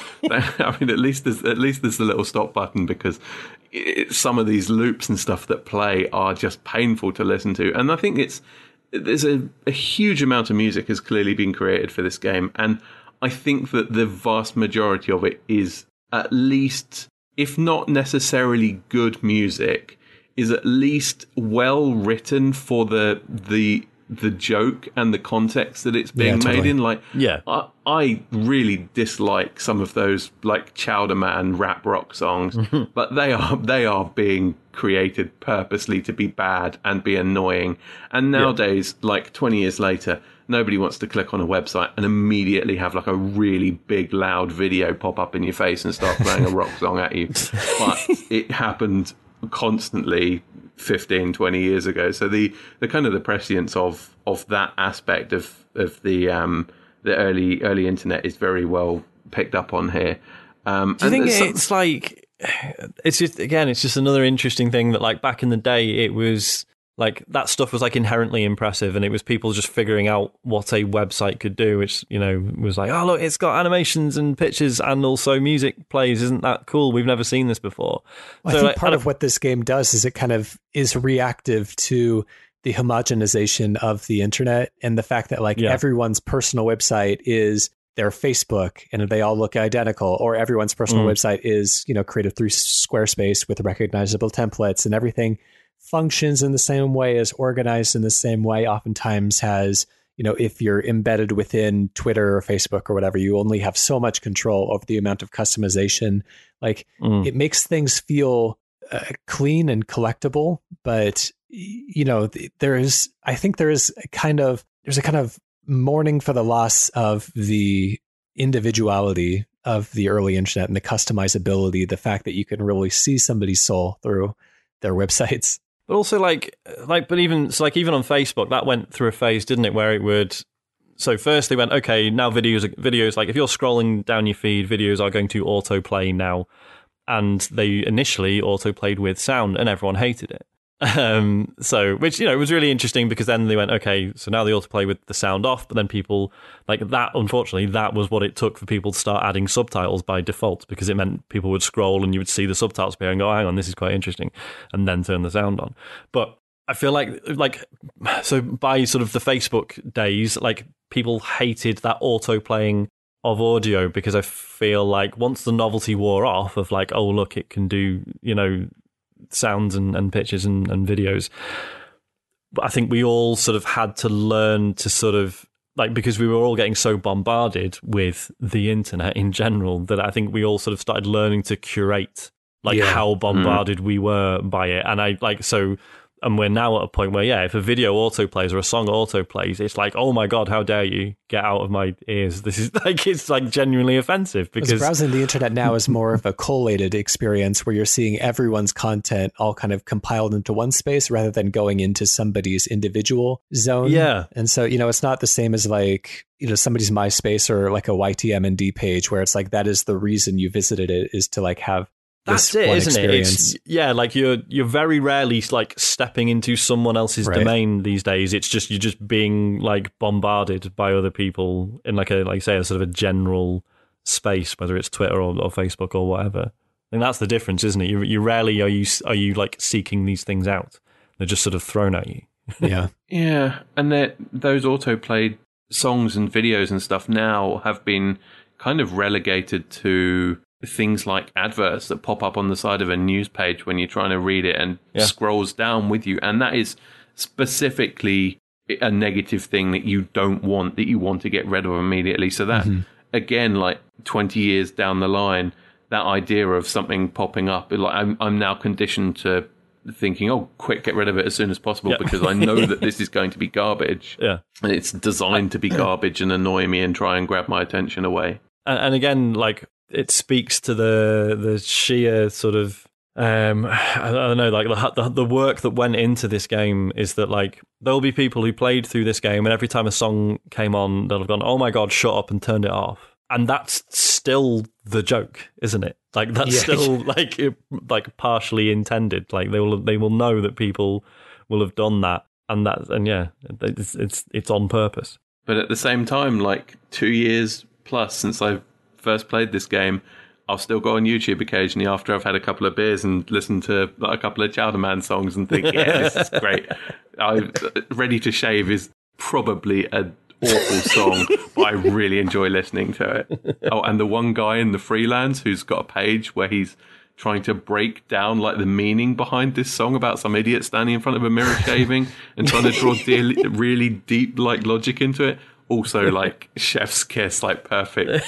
Just trying to find meaning in this obvious rubbish. But and the other thing is that song is like six or seven minutes. It's like a bloody rock opera ballad song, but it plays in the Freelands, which you scroll through and are clicking things like every 20 seconds. So you just hear the opening of it over yeah. and over and over. it is, it's incredibly annoying, but it is, I'm certain that it is purposely designed to be getting that emotion out of you.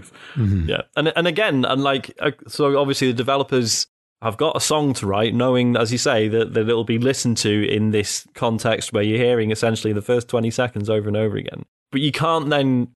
Like they, they then didn't go like oh well then it doesn't really matter what the rest of the song sounds like it's like no Chowderman wrote the song that he wrote the fact that you're yeah. hearing it in like the you know worst way possible is not like yeah, they couldn't allow that to affect the way they wrote the song for the game. Do you know what I mean? It's smart. I like it. Yeah, and there's there's so many examples of it. Oh, the Chowderman stuff like ranges from being genuinely good to being like jokingly awful. But then you've got like the Freezer songs are all pretty good. The Seepage songs are pretty good. Like I would listen to some of this stuff just just because I enjoy listening to it. and whether that's like speaks positively or negatively about me, like I think that it's it certainly serves its purpose in the game very well and gets across the point that it's trying to get across very, I think there's, well. there's some stuff is is getting slightly away from the soundtrack, but there there is some stuff in this that I think has come full circle, like the um, the little animations that play. You know, when you go to like the um, Hypnospace Enforcer like homepage, I forget what it's called now, but and there's those videos of like sort of really low res like 3D bits um, with like all the characters floating around and stuff, and it's like this little environment, and it's very sort of like PlayStation One looking. And like even like from you know between 2019 and and now like that look has already come back in quite a big way. Like if you, like there's a lot of sort of ps1 style games or something like uh, like a short hike or something like that um, so already I'm looking at those animations and thinking, like, I, I remember playing this two years ago and thinking, ha, this is retro and bad. And in 2021, I'm going, oh no, this is this is cool again now. This is like this is returned. So yeah, Uh, let's get to uh, some of our community correspondence. We have a few people have written in on the Cane and Rinse forum at caneandrinse.com slash forum. We have Seth, who says, after giving it a try when it landed on Game Pass, I couldn't get into it. I managed to advance a few hours, but it really left me cold. Maybe I approached it wrong, but it almost felt like a pixel hunt. I'm not sure if it was a pacing issue or a lack of in-world motivation, but it didn't feel I didn't feel compelled to finish it off or see where it was going uh, what was going on below the surface. So yeah, it is is a game that um, doesn't have a lot of those kind of traditional narrative pushes forward. So you know you have to really be interested in the world that it's making, uh, kind of on your own there. the pixel hunting stuff I didn't think was too bad. There was one instance. I think it's when you yeah when you're going around the freelands. You know, there's that like one bit Yeah, of the screen you have to click on to go through to a secret. Which and, and obviously there are clues leading to it, but even having those, I struggled. T Bird says browsing the closed hypnospace network is, at least so far, the real highlight, but the actual gameplay is fairly unique as well. Being an enforcer, a moderator cop of sorts, I get paid to do my job regardless of what I think about my tasks. Some of the violations I flag seem practically innocent to me, and nice people are getting in, luckily not very much, trouble because of it. I can close cases as soon as I have enough violations flagged, or I can stick around and uh, try to find additional ones for bonus payout. And this is where a great moral push and pull dynamic will occasionally come into play. I could finish a case with the base minimum of infractions flagged because I don't agree with what my job asks me to do. But at the same time, I have a personal incentive to find more offenses. After all, I need a better antivirus protection and more songs, which you can purchase with those Hypno coins. And the pets. We haven't talked. We haven't talked about the pets. That's true. There's so much. There's so many There's a lot little in this rabbit game. holes to It's go down game. into.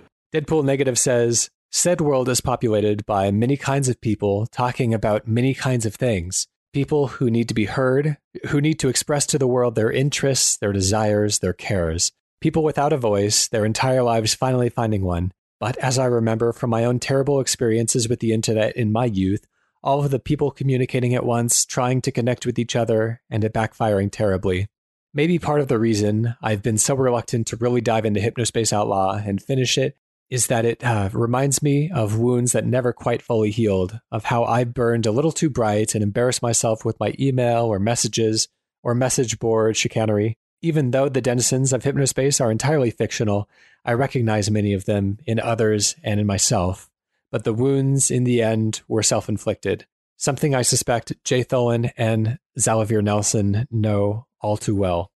And we have a series of three word reviews called from our qu- uh, Twitter community on the day of recording. We tweet out a call for three word reviews uh, from at caneandrinse. So if you're interested in uh, participating in the shows, this is a good uh, low uh, low barrier way to do it. So I'll start off with uh, our very own Brian Edwards, who says "Chowder Man forever." Christopher Love says, hot butter ice cream. Scott Lamont says, very annoying music. Heterophobe says commercialization destroys authenticity. Joseph Raphael says "Mods asleep, harassment." Uh, Thermo Tanker 50 litres says, cool punk ain't dead. And the real Dave Jackson says seepage rules forever. Yes, they do. Terrific. This just leaves us to summarize our thoughts and experiences with the game and uh, whether or not we would generally recommend it for people who are potentially interested following this episode. So I'll be brief with my summary here.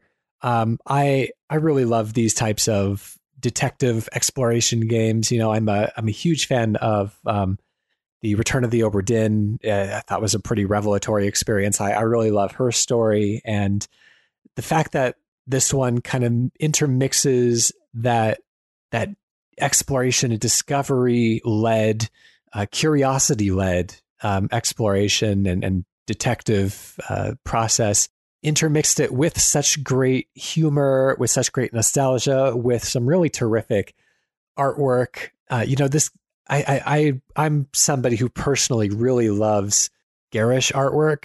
Uh, really loves challenging, like aesthetically challenging artwork, not in a high minded way, but just in like I like bad art. Like that's part of. I don't know. I don't know if I can romanticize it any more than that, but like a lot of the gifts and a lot of the color schemes and a lot of the font choice and stuff in this really spoke to me and really spoke to that part of of myself as well. So um, I really connected with a lot of what this game was doing, and um, I think there's really nothing else like it. it it's one of those games, kind of like uh, Return of the Obra Dinn, that I'm excited to forget every three or four years and revisit and kind of discover again anew. You know, once you've kind of forgotten the solutions to everything's um, everything. But uh, yeah, I I recommend it. Obviously, you know, 6.6 user score on Metacritic. It's not for everybody, but that's the kind of game that I kind of increasingly have time for these days. Games that take a big swing for the fences, that don't connect with everybody, but the ones that they do, it feels more personal and it feels more kind of individual in that way. Yeah, I uh, I really like this one. How about you, Josh? I really like and respect this game, but I stop just short of of loving it, just because aesthetically, it's it, you know it absolutely captures what it's trying to capture, but it's not my cup of tea. You were saying, Ryan, in your summary that you're really drawn to kind of garish art styles. I guess I'm a bit more I care about composition and I care about framing and stuff like that. So it, it, it doesn't it doesn't draw me in the way um, it does for you. And ultimately, like this style of humor, while I find it really funny and enjoyable in the moment, doesn't stick with me in the long term. Um, while also kind of fully appreciating that there are some kind of serious, more serious messages in there. I think ultimately, though, like the the big barrier for me is a lot of the experience of playing Hypnospace Outlaw reminds me too much of what my job has been in the last year and a half, um, which is kind of using weird search terms and and exploring people's websites and stuff like that to try and find their contact information so I can contact them and send them an email. Um, so it it felt like I was doing my job in a in a weird hyper real version of reality. And because of that, I don't I don't think I'm going to play this game again. Really respect it. I think it, it, it achieves a lot of what it you know put um, you know sets out to achieve. And there are things in it that I'll remember. I think hot butter ice cream is hilarious. But yeah I don't I, I didn't end up loving this experience. All right Sean how about you? Um, I mean I'll definitely echo what Josh was saying about this occasionally feeling like work. Um, uh, it's you know yeah there, there are times as you say it's the sort of doing the legwork of some of the puzzles is it, it's more effort than it is like it's it's not interesting enough to justify the effort in some cases I think. And it's like it's not a fun game to get stuck on. Like if you if you lose the thread of a of a puzzle I mean you know there's no harm in just entertaining yourself by just like having a wander around hypnospace right if you are stuck and then actually come back to worrying about the the puzzle later but yeah, like there there were times. So you know, and I mentioned early on, like I I did use a walkthrough for a, a couple of bits. Luckily, I mean, yeah, if if you do play this and you are struggling and you do consider using a walkthrough, have a look because there are. Um, like we were saying, there there are some that are just like, here's the password you need, or like here's how to just get to the next bit. Whereas the one I used was very much like, okay, so here's what you're looking for, but here are all the steps to get there. So at least you get you know some like some sense of like the process you should have gone through, which I think is more valuable than just sort of you know blasting your way through it. But yeah, no, I, I I love the way that it it went from you know you start playing it and it's like ah it's like all old and bad to then sort of like oh hang on this is actually like a really deeply sort of committed parody stroke homage to you know the late 90s uh, internet but then by the end of it you know it it touches on things and is like is is nuanced enough to prompt like all the discussions we've had um you know for the last two and a half hours i think it's it is a game about the internet um set in an old version of it but in in doing so it's it's the contrast to you know our experience of using the internet now um, that I, I think is is really well done and really interesting. It's yeah, I, I wouldn't necessarily like I, similar to Josh. I, I don't think I love it. It's there is and there are certainly times where it wasn't especially enjoyable to play. Like I I would not blame anyone for for tapping out of this, but I am really glad I've played through it. Um, I, th- I do think it's a, a very rare and unusual thing. All right. And Jon, you were the one that uh, suggested this for this um, particular volume of Cane and Rinse. What is uh, what is your takeaway from Hypnospace Outlaw?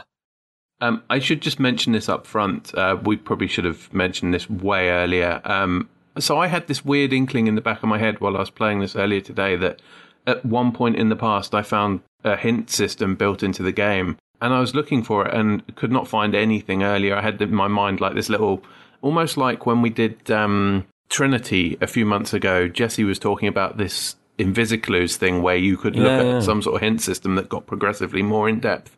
And I've just googled it because it's been bugging me.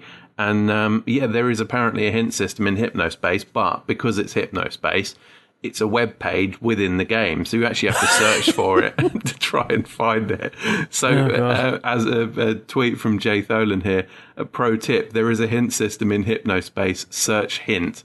So, yeah, that, that, that might be very helpful if you're still still stuck on this after this podcast. We probably should have mentioned this right at the beginning, but uh, yeah, so th- there is um, possibly a better way than trying to Google walkthroughs and being overly spoilt uh, if mm. you if you need it.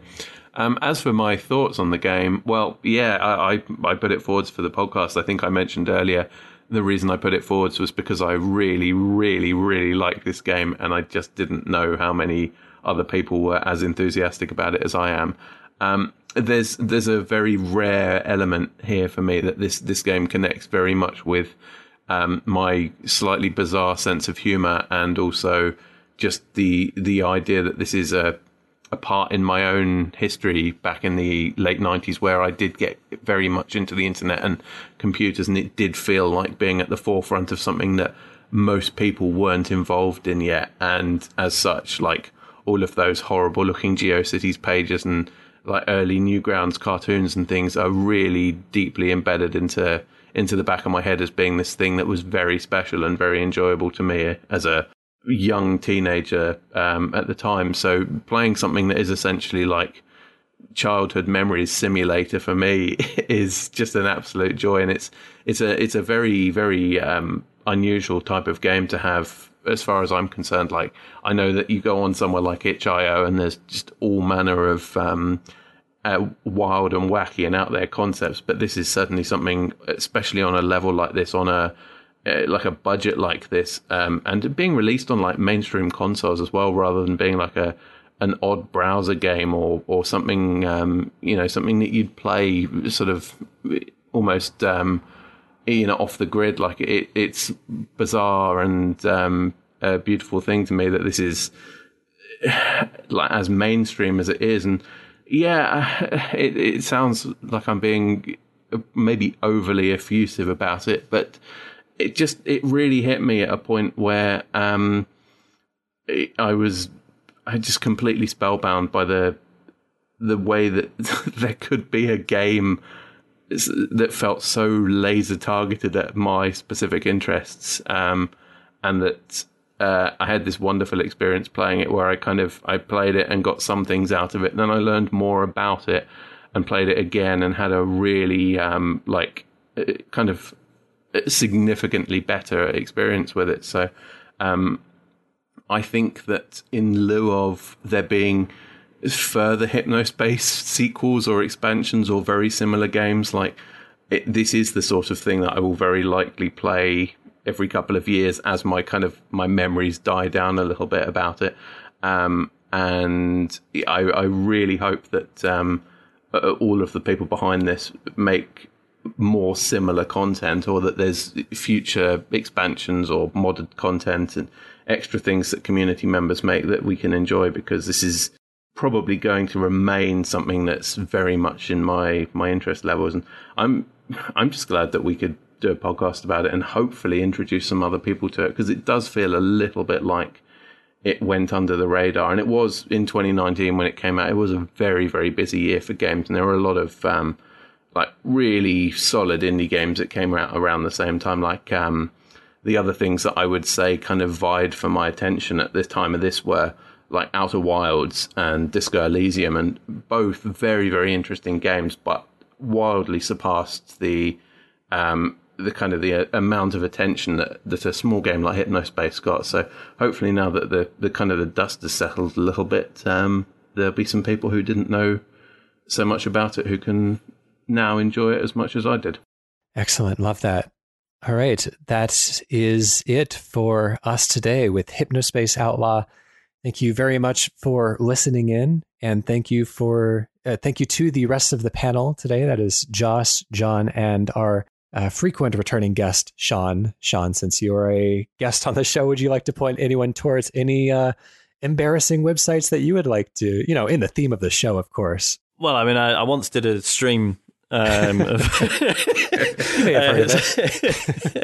every week, uh, I am one of the hosts of the Computer Game Show. You can find us at tcgs.co in your web browser, or obviously just search for the Computer Game Show in you know, wherever you get your podcasts. Um, it's on paper, it's pretty much your typical four people talking about the news and what they've played each week and then answering questions. But I like to think we we do that quite well. I, am going to break kayfabe and say because we're we're meant to, you know, have this rivalry yeah. thing going on, but like I, I genuinely think um, the computer game show is one of the best video game podcasts out there, and if you, oh, you are a listener to Cane and Rinse and you're not listening to it, you sh- you should. Cheers. Terrific. Well, with that, um, you can join us next time. Are we bubbling our bubbles or are we bobbling our bubbles? You can find out in issue one, sorry, 484 in which we talk about the Bubble Bobble series. Counselor Ronnie reporting for duty. For duty. Duty. Drugs make you pretty lame. Duty.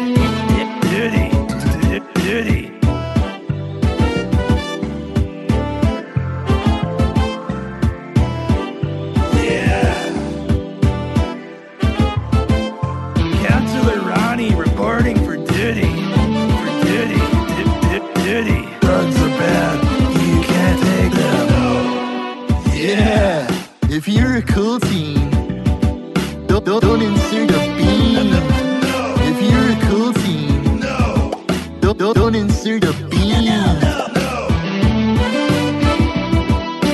Don't do it. Don't, don't do it. Your brand tells you to put something in your butt. Don't do it. Don't, don't do it. And by the way, if you're not a shocker. Nice one, man. Yeah. Stay safe out there.